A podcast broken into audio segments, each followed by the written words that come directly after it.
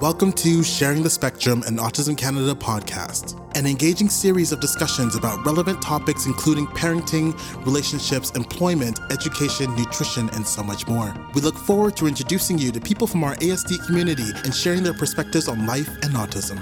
And now, please enjoy this episode of Sharing the Spectrum and Autism Canada podcast. Welcome to Sharing the Spectrum and Autism Canada podcast, an engaging series of discussions about relevant topics including parenting, relationships, employment, education, nutrition, and so much more. We look forward to introducing you to people from our ASD community and sharing their perspectives on life and autism. And now, please enjoy this episode of Sharing the Spectrum and Autism Canada podcast. Thank you for joining us for our Sharing the Spectrum podcast. Today we'll be speaking with Sue Simmons. Sue is not only an autism mom, but she is also a certified professional coach and a certified EFT practitioner and emotional success coach.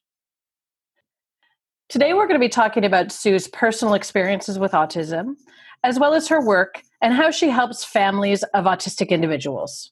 So, I'd like to welcome Sue Simmons to the podcast today. We're super excited to be talking to Sue. And um, I think probably the best way to get started is to talk about your personal experiences with autism and um, and then talk about why you're doing what you do. Sounds good. Well, thank you, Julie. Very nice to be with you today. So, yes, so my personal experience goes way back. Um, my son is now 24. Uh, when he was uh, roughly three, everything in our relationship went sideways. And um, I'm going back to a time when there were, you know, in fact, my son was one of the first in our vicinity to be diagnosed with autism. So it was long before the diagnosis um, is as common as it is today. So it was a very different time. And it took us two years to get a diagnosis um, of autism. So, yeah, everything completely changed. My son went from being a, a happy little boy, we played, we had fun and laughed, um, and all of a sudden it seemed as though someone took my, my beautiful little boy from me, and he was very rigid. He was lining up all his toys. Um, it was so strange. And so our house turned into um, a disaster zone where there was a lot of screaming and crying and yelling, and it was a nightmare. A horrible, horrible time. And sorry, how old was he when that happened, Sue? Three. Okay. Wow, that's um, overwhelming, I can imagine, as a parent to all of a sudden see that change in your child. Yes, it really was. And, you know, I just didn't know what to do. I tried to get help at home nothing seemed to change things. And of course, I had no idea at that time uh, what was going on. I had no idea how to manage. And um, as a result, you know, our house just became, um, like I said, it was just crazy. It was horrible.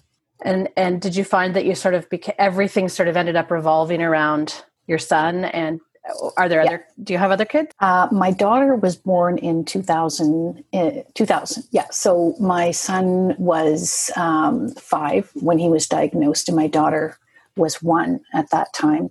Okay. and so yeah and having a newborn um, and it was just a nightmare. Gosh it was yeah. a very difficult time that is really difficult. I mean, it's hard enough just to have a newborn and then to have a child that's um, experiencing those kinds of, of difficulties and not understanding how to take care of it as a mother must have just been exhausting exhausting it, it was it yeah. was and so um, you know uh, of course the work i do now um, gives me such empathy and understanding for moms that are going through uh, what i went through back then Right. So um, I I totally get it. And I do really want to talk about that. I, I would just love to know where you turned for resources when your child was diagnosed. Well, ironically, um, I I had a um, I have become at that time uh, eventually became friends with a doctor in peterborough and I, I reached out to her and what should i be doing and and sh- the only resource i was given at that time was the phone number of another mom that was wow it. yeah huh. yeah interesting so I decided to really take matters into my own hands. And um, I, I was absolutely determined that my son was going to have a good quality of life. Um, I just made that decision the moment he was diagnosed that I was going to figure out a way to make it all work. And um, so I started a support group and uh, it was it was right around the dawn of the internet so i was able to get email addresses and send emails out to people i i, I found and and so it quickly be, became a pretty good sized group there were about 40 people coming out to meetings. Wow. I held them at a church. Yeah, yeah. So people came from all over the place because there was nothing else like it. Well, and that grassroots kind of advocacy and activity is so important. You know, I mean, I can yeah. think countless yeah. times where just sitting down for a coffee with someone else has been such a comfort during a difficult time. So I'm sure that you're your group was really able to support each other and provide further resources for each other, which is so amazing. Good for you. Well, thank you. You know, it, it really was eye opening. And what I discovered pretty quickly was that all of the parents were experiencing similar big picture challenges. And at one meeting, one of the moms brought in a brochure on a parent based program. And uh, so I I uh, was able to get my hands on it and read it from cover to cover and uh, really was gobsmacked by what I read about what was possible for our kids. And uh, so reached out to a woman, um, ironically, who lived 20 minutes away from me, who was certified in this, in this intervention and uh, glommed onto her and said to my husband, We are doing this. And uh, that was the best decision I ever made. So I worked with a consultant for um, a year and a half, two years, and it completely changed the course of my son's life and our relationship as Amazing. well. Amazing. Mm-hmm. So, why don't you talk a little bit about that program and about the um, the types of interventions, if that's the right word? Yeah, I'd like to hear more about that because I know that sort of started you down a different career path as well. Oh, it did. yeah, it did. So, um, what I discovered working with this consultant, and, and the program um, is called Relationship Development Intervention or RDI. There are other similar programs out there that I would call cousins to this program. So, what it helped me see was that I thought that my son was being a pain in the ass.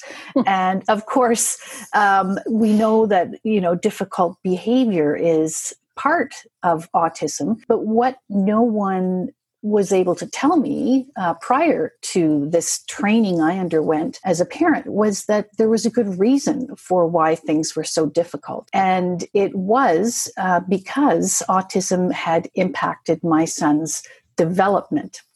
And so, what wound up happening was I began to realize that my son my son's development had been derailed as a result of the wiring in his brain. And so for him, every day was fraught with uh, frustration, overwhelm, uh, some sensory challenges. And all of this meant that he could not process information the way a typical develop a typically developing child could. So he could not rely on information that was coming into his brain to be reliable I suppose is the best way. So he was expected to do things that a typically developing child could do, but for him, it was very overwhelming and frustrating. And so, as a little human being, uh, for him, life was too much to handle. Right. And so, as a little human, he would act out out of frustration. And so that's where the difficult behavior came from. And of course, it also impacted my ability to parent him. So hmm. I expected to be able to parent him as you would any other child.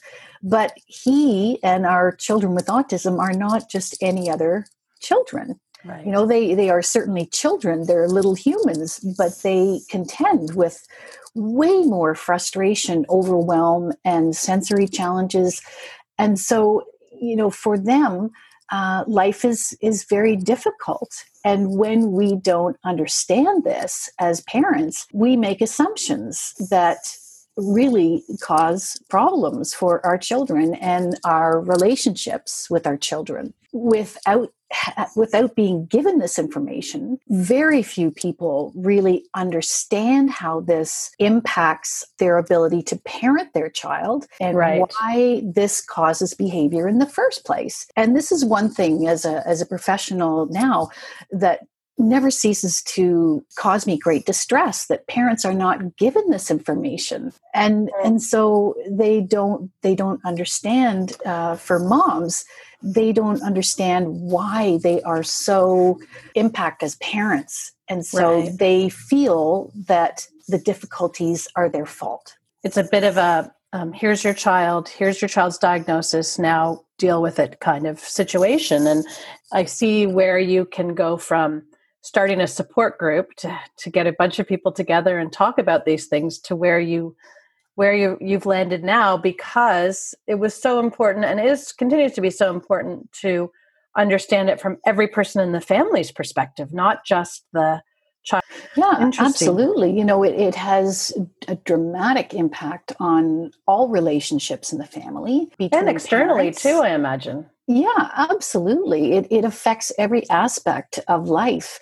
And without this big picture perspective, it, you know, and then top it off with the way our system has, um, you know, we have most parents are, our therapy is suggested. And so, um, it, you know, the typical form of therapy sort of treats takes the child outside of the family mm-hmm. and therapy is provided.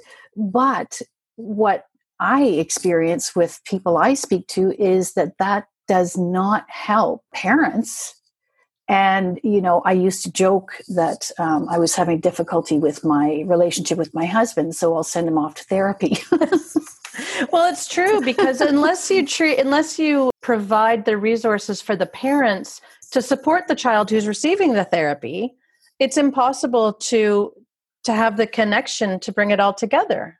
Well that's right. And you know we we live our lives in relationships mm-hmm. right? And yeah. when our relationship with our child is impacted in such a huge way um, therapy for a child it may have some positive results but it doesn't do anything f- to help our relationships.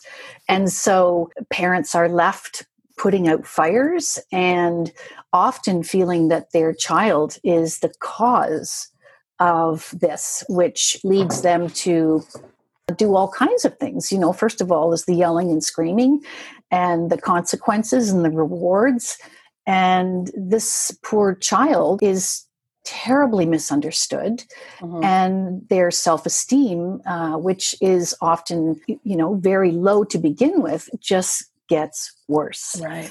And then the stress that uh, affects parents and siblings just builds and builds and builds. And in my experience, moms are left out of the equation entirely. Right. And of course, you know, mom's self esteem is again impacted.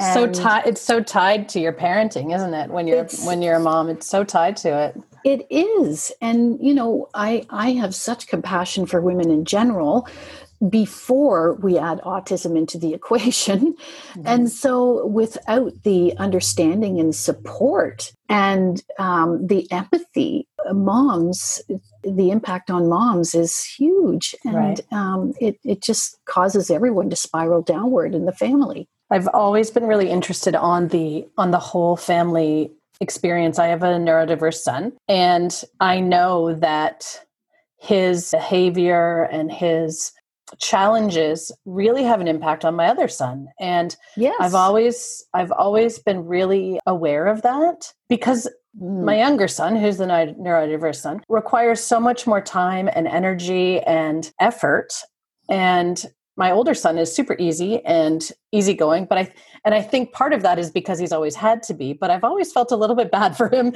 because I feel like he gets the short end of the stick sometimes because of that. So I think this whole family approach is is so important for those relationships as well. Oh, it is. It is, and you're absolutely right. You know, my um, my daughter, who is uh, four years younger than my son, the same thing. You know, uh, because I was, you know, before I really understood all of this information, seeing autism through the lens of, of a developmental approach rather mm. than a behavioral approach, you know, I was running around putting out fires, taking my son to appointment after appointment, and got no answers. Right. Yeah. And my daughter was just being dragged around everywhere, you know, and, yeah. and I I felt horrible because I felt like she, just like you said, was getting the short end of the stick.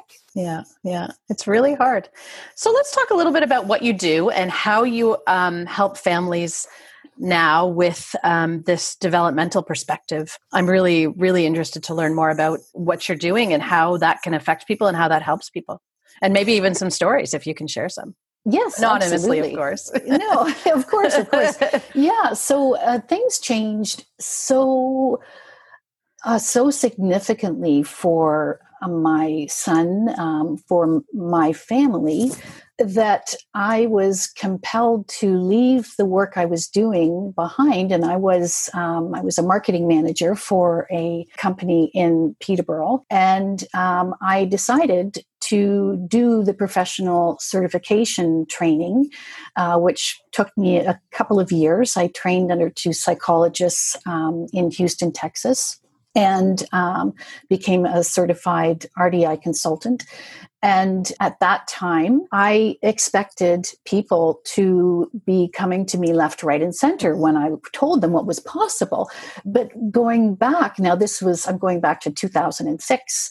And at that time, um, it was all about behavior therapy at that time. And, and mm-hmm. to a large degree, it still is. Mm-hmm. And um, so there was a lot of skepticism around what I was doing because I was talking about neuroplasticity in the brain and the fact that um, our child's brain can change. Mm-hmm. And then at that point in time that was all considered very woo woo and now woo woo well it really was. No, it was true. like, i know. I get it. you know like what the heck are you talking yeah. about right? Mm-hmm. um, there's no evidence to support this. Well of course now you know science and research has has proven that is absolutely the case. Right. And so now neuroplasticity is not something that everyone knows about, but um, it is common knowledge now that the brain is very plastic, but it's plastic uh, in that a child needs the right experiences in order for the brain to change. Mm-hmm. So um, I have been doing this work now for almost 15 years.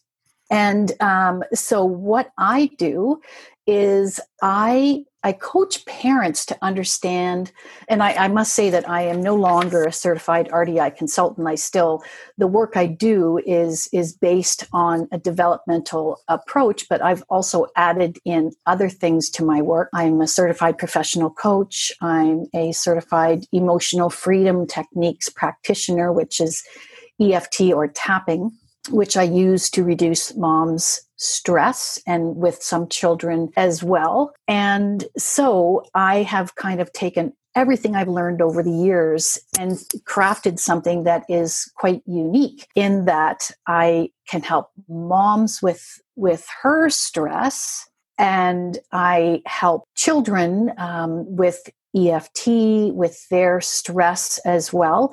And being able to coach parents has been a tremendous benefit as well. So I I work with the parents to understand autism through this lens of development. And so they have massive ahas in terms mm. of how they have been parenting their child. Um, so there there's a point in my work with parents where they they unfortunately feel quite crappy about how they have been parenting. I was just going to ask that. I was just going to say it must be hard to hear that. Yeah. We all do the best that we can all the time. Of course. And it must be a bit um it must be really exciting to hear that that there's yes. there's another perspective but also a little bit frustrating if it took a while to find it. Well, it's it's true because and as I mentioned earlier, so few people are given this information mm-hmm. and and now there is a real um, groundswell of support for a, a, developmental approach rather than just a a behavioral approach because as these parents who come across me in my work understand is that when we focus only on behavior then we're just trying to get our child to stop doing something, mm-hmm, mm-hmm. right? Versus understanding why it's happening in the first place. Right.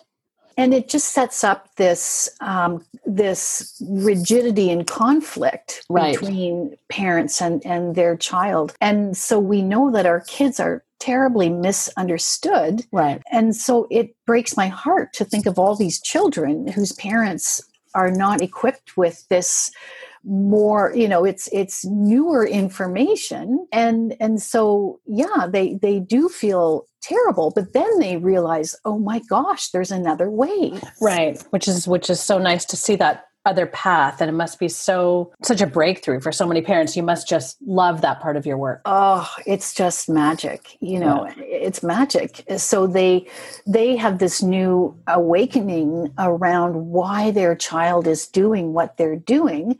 So instead of trying to make something just stop they learn to be empathetic and to remain calm and to see their child through this new lens and just the the very act of learning that when we show up in a calm way with empathy for what our child that you know their child is not giving them a hard time they're having a hard time mm-hmm, mm-hmm. and that alone makes a huge difference in the amount of behavior that they see Right. And that's before we really even dig into the more important work. It's so interesting. When uh, we just, um, October in Canada is Autism Awareness Month, as you know.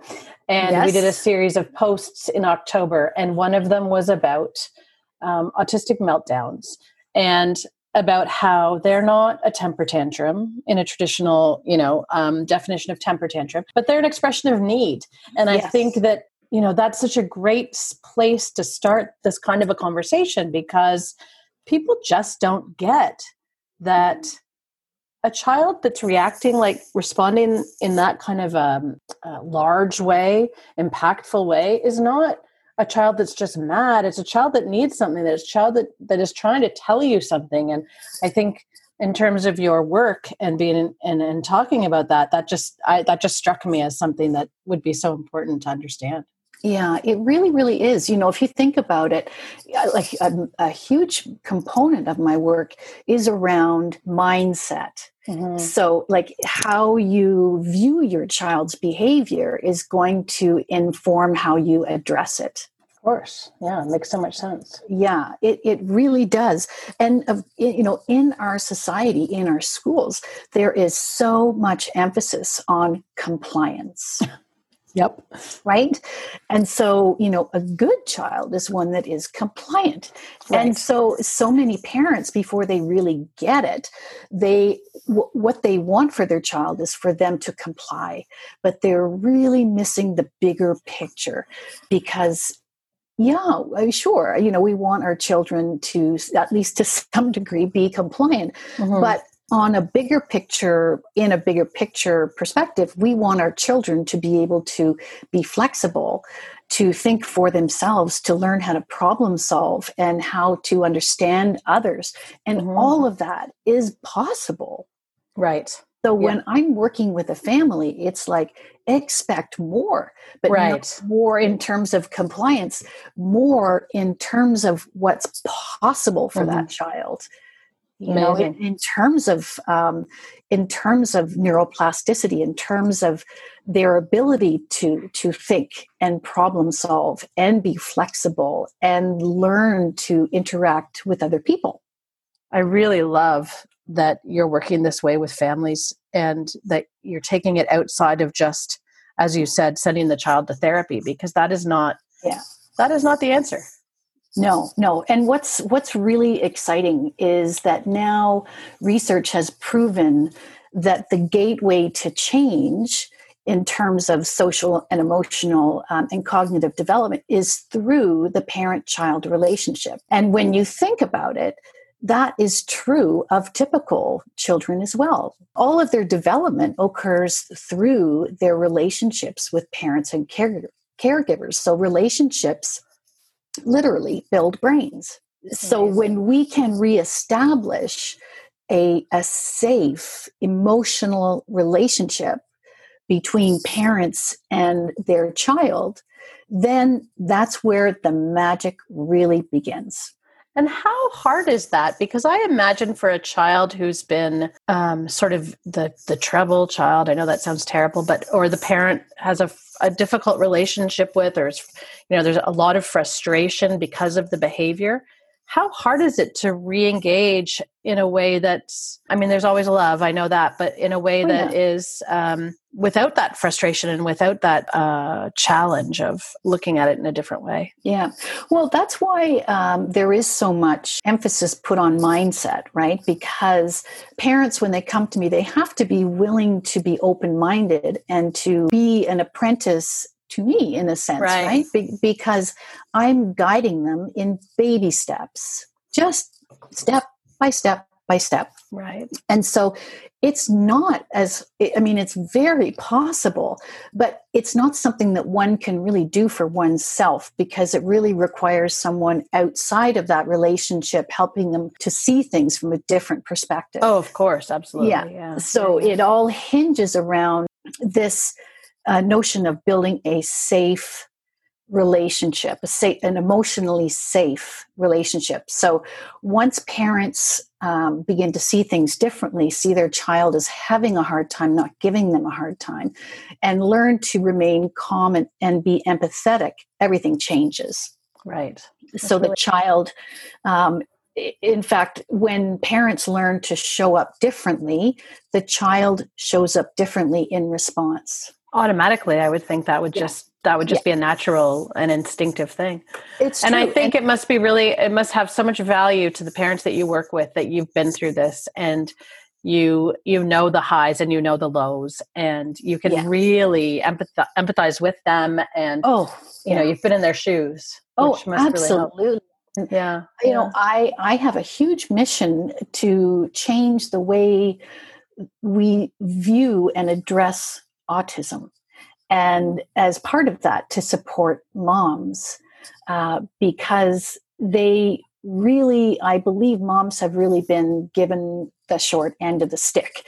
Without this information, they are destined to feel like failures. Right. And that impacts the whole family. Well, especially in a world of social media where everyone's life is perfect.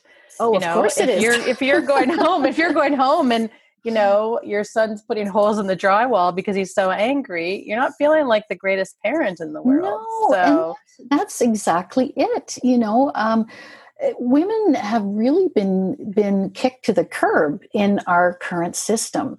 And um, it's so unfair, uh, not just for these women who do walk around feeling like horrible moms, which is not the case at all. It's not their fault mm-hmm, mm-hmm. because they haven't been given you know access to to more recent information that is based on uh, on science you know brain science and child development. And it's really a tragedy in my view. So in terms of your practice and what you're doing you're working with with moms for the most part or entire families? Well, it, it that's a good, really good question, actually. So moms comprise, you know, ninety five percent of the the clientele that I work with. There are some amazing dads out there who come to the table, and when they do, it really is um, has uh, a tremendous impact on the power of the work I do. Now, as long as the child has one parent that they have that emotionally safe relationship with, the child and the and the mom can work together.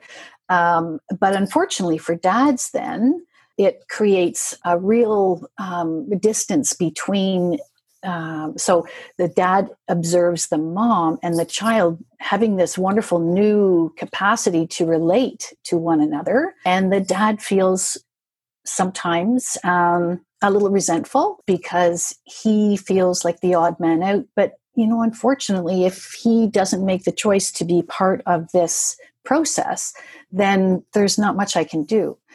And why do you think it is that that dads choose to not be part of I, I think that's a big, big, big question. And um, I think the short answer from my experience is that moms and children are connected in a way that dad can't be because, mm-hmm. simply because they haven't you know been been pregnant and given birth and all right. of that yeah um, there's an energetic connection that is just different um, and i think a lot of it has to do with how you know we were parented as well yeah, yeah, you wonder.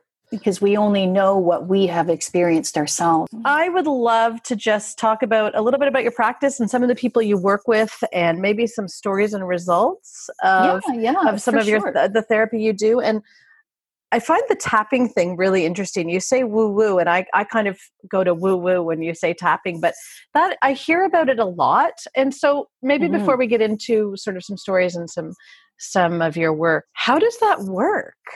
Yeah, it's it is it does seem crazy that you could tap on parts of your face and upper body and talk at the same time and get this phenomenal result. But in um, the short answer to that is that it is all evidence based. You know, there are studies after study. I mean, it is now there's no controversy to be had because all the research supports it. So in a nutshell, um, we have energy meridians that, if you think of acupuncture, mm-hmm. right, acupuncturists put needles in where these energy lines or meridians come to the surface of the skin. And so we don't need to use needles, although acupuncture is just a different thing altogether, right? Mm-hmm. But when we tap on these meridians that come to the surface of the skin, and when we talk about what is, is causing distress, it sends a message to the amygdala of the brain, which is the fight or flight or the alarm bell center of the brain.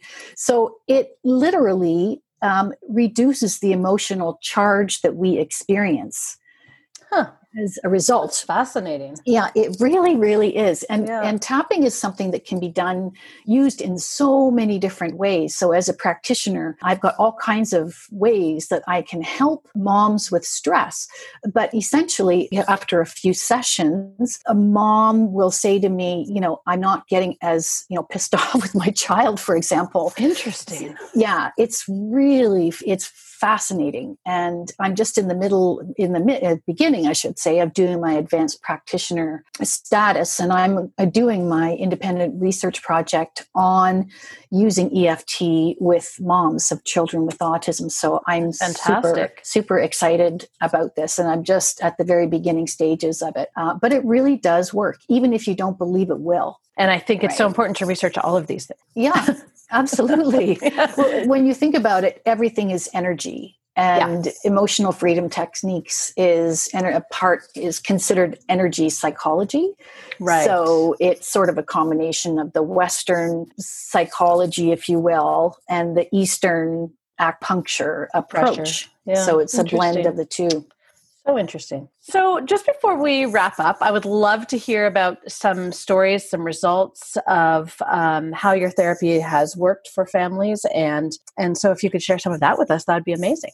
Yeah, for sure. So I uh, f- about four years ago, I decided to take some of my work online so I could um, help more people, and so now I work with. Fam- I, in fact, all of my work is done through Zoom. Um, now I do, you know, I, I given where what's going on in the world right now, working, you know, face to face is not possible. Right. Um, so I have different types of programs uh, based on the length of time, the intensity of the work I do with the family. In every case, my goal is to restore the ability for the parent to feel like a competent parent and to feel like they can not just you know manage behavior but rebuilding that relationship mm-hmm. is critical right. so that is my aim and um, there's a process that i follow but the end result is that I, I was talking to a client this morning who who had very rigid parent she was parented in a very rigid fashion. And so as a result without understanding how autism impacted her child's development and subsequently their relationship she would you know and, and no fault of her own without having any other tools she would yell and scream and you know consequences and so on. So now she and her now this is one of the amazing dads i speak of. Um, she and her husband have um, a, a, wonderful relationship with their son. Is it perfect? No because there's no such thing right. right? Yeah but you can't just take frustration out of a person's life forever. no no it's just not doable right? Yeah. So their home life is much calmer calmer, much more peaceful. They have fun as a family that they could never have had before. Uh, there is much less um, stress. Um, the mom and dad's relationship is much more harmonious. I bet. And and they can laugh at home and have fun and go on family outings and do things that they couldn't do. It feels like magic to me, but it's not. It's yeah. it's really a matter of knowing the path and understanding these two individuals and their behavioral styles their views on their child's behavior and helping it's like i feel like it's like i'm an orchestra conductor right? And i'm i just have over the years i've learned how to work with different types of people different types of families different cultures. Um, but the end goal is always the same and that's a more harmonious um, family life and uh, the possibilities are really endless for these children and for the families. Right. Yeah. Well and i love the whole family approach. I have one quick question because i'm curious about this. In terms of the relationship and how it changes the child um, and their response to their parents do you find that the kids become more engaged in other activities and in participating in things with their families and in maybe participating in activities individually as well yeah, great question. So it has um, yes in in other words to answer your question yes so mm-hmm. children are more capable of um, emotional regulation um, they are able to learn how to interact with others in a new way uh, because they are they have learned about relationships through being in relationship in a new way right. with their parents so they can participate in things at school in a new way you know difficult behavior at school is often seriously reduced mm-hmm. and um, yeah so children are able to participate in camp experiences in new activities um, it changes how they interact with others and the world at large. That's amazing. So, yeah. Because I know that a lot of these kids do have challenges with that kind of thing and don't want to participate in activities and have trouble making friends and and so if if working with the parents can make that big of an impact on the child's social life and social skills, that's just amazing. Because I also know that kids, you know, are often hesitant to do therapy as as you might say it and it's not yeah. as easy for a child to do that. So if you can if you can connect with the child via the parents and make those make those changes. That's unbelievable to me. That's just i mean not unbelievable that's the wrong word but it's um, absolutely fantastic Oh, it's wonderful to, you know, I what our kids are capable of. Um, you know, there's no there's no limit. Um, it's just a matter of how we are cultivating their potential, and that's really what I'm able to do. Rather, so you know, the way I look at our system right now is it's not capitalizing on what our children are capable of at all. Mm-hmm and mm-hmm. it's to me it's it's tragic because yeah. it's you know all this potential is assumed it's not there when it really, really is. Well, that's um, just, I'm just, I could talk to you about this for hours. I truly I know, me just too. so interesting to me. and I really, um, Yeah. I really, I know that we have to, um, I know that we have to go now, but I just so appreciate you being with us today and sharing this with us. Um, do you want to share your website information? We'll also share it on the um, on the actual podcast homepage. But if you want to share any of your practice information or website information with us, so people can can um, get more information, that'd be fantastic. Yes, absolutely. I'd love to. So, again, my name is Sue Simmons, and my business is Equinox Family Consulting. And I call it Equinox because on the equinox, which occurs twice a year, there are equal amounts of light and dark. So, my purpose is to give children with autism and their families an equal opportunity to enjoy quality of life. So, www.equinoxfamilyconsulting.com. Amazing. Thank you so much for your time today, Sue. It was so great to talk to you again. I really, really appreciate it. And uh, once again, I learned something new. I hope we can stay connected and, and Oh. uh, maybe talk again one day. You bet. I would love that, Julie. Thank you so much. This has been my pleasure.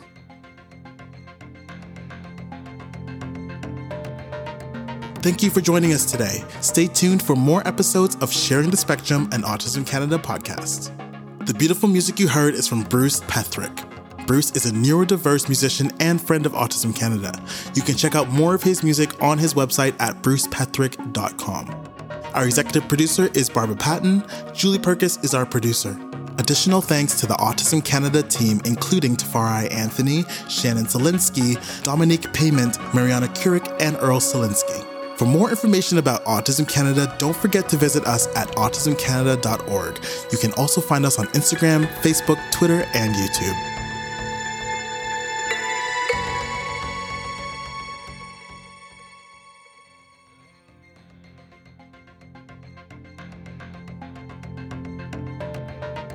Thank you for joining us today. Stay tuned for more episodes of Sharing the Spectrum and Autism Canada podcast. The beautiful music you heard is from Bruce Petherick. Bruce is a neurodiverse musician and friend of Autism Canada. You can check out more of his music on his website at brucepetherick.com. Our executive producer is Barbara Patton. Julie Perkis is our producer. Additional thanks to the Autism Canada team, including Tafari Anthony, Shannon Zelinsky, Dominique Payment, Mariana Kurik, and Earl Selinsky. For more information about Autism Canada, don't forget to visit us at autismcanada.org. You can also find us on Instagram, Facebook, Twitter, and YouTube.